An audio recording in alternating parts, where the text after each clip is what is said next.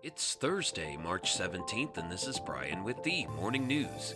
Give us five minutes and we'll give you the headlines you need to know to be in the know. The fate of hundreds of Ukrainian civilians in Mariupol was unclear early Thursday after Russian forces bombed a theater where they had been sheltering from fighting over the southern port city.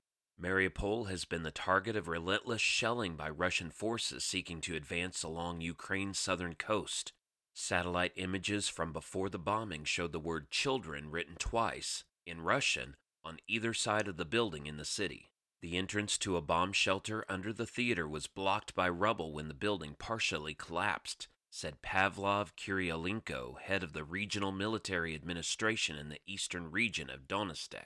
Former Governor Sergei Taruta said on Thursday the bomb shelter had remained intact and there were survivors. A resident of Mariupol who escaped the city told a Ukrainian TV channel there had been more than 1,000 people in the theater before it was bombed, sheltering in an underground bunker in the main auditorium and on stage. In financial news, Federal Reserve officials voted Wednesday to lift interest rates and penciled in six more increases by year's end, the most aggressive pace in more than 15 years, in an escalating effort to slow inflation that is running at its highest levels in four decades.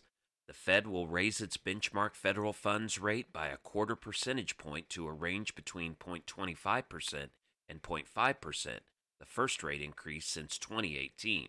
Officials signal they expect to lift the rate to nearly 2% by the end of this year, slightly higher than the level that prevailed before the pandemic hit the U.S. economy two years ago when they slashed rates to near zero. Their median projections show the rate rising to around 2.75% by the end of 2023, which would be the highest since 2008.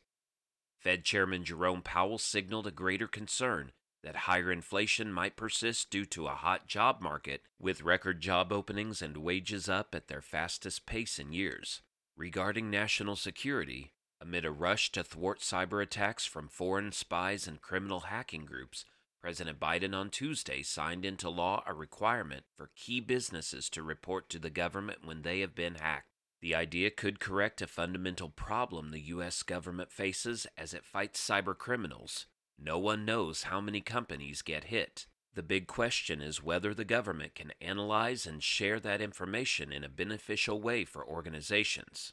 A string of damaging cyber attacks in recent years, and more recently, fears of possible Russia linked hacks stemming from the war in Ukraine, added to a sense of urgency among U.S. lawmakers and other government officials about getting such legislation to President Biden's desk this week as part of a broader spending package. Put plainly, this legislation is a game changer, says Jen Easterly, director of the body that will oversee the reporting regime, the Cybersecurity and Infrastructure Security Agency, or CISA, an arm of the Department of Homeland Security. Also, this encouraging trends in the U.S. and concerning signs abroad are raising questions about the COVID 19 pandemic's trajectory. Counts of newly admitted COVID 19 patients in U.S. hospitals are nearing their lowest recorded level after any prior surge, the seven day average for patients with confirmed and suspected COVID 19 cases admitted to hospitals slid to 6,406 by Wednesday, down from a record high that topped 28,000 in January. But U.S. health experts are watching rising COVID 19 caseloads in parts of Europe. The spread of the BA2 Omicron variant and the relaxation of COVID 19 precautions might be driving up COVID 19 there, according to public health experts. Research indicates that BA2 is a yet more infectious version of the virus. And St. Patrick's Day celebrations across the country are back after a two year hiatus, including the nation's largest in New York City, in a sign of growing hope that the worst of the coronavirus pandemic may be over. The full fledged return of New York's parade on Thursday coincides with the city's wider reopening, it starts at 11 a.m. and runs 35 blocks along Fifth Avenue past St. Patrick's Cathedral in Central Park. Now you know, you're ready to go with the morning news. These headlines were brought to you today by Podmeo. Start your podcast easily at podmeo.com, the world's number one podcast hosting. Subscribe to this daily morning brief on Spotify, Apple Podcast, and themorningnews.com. Thanks for listening.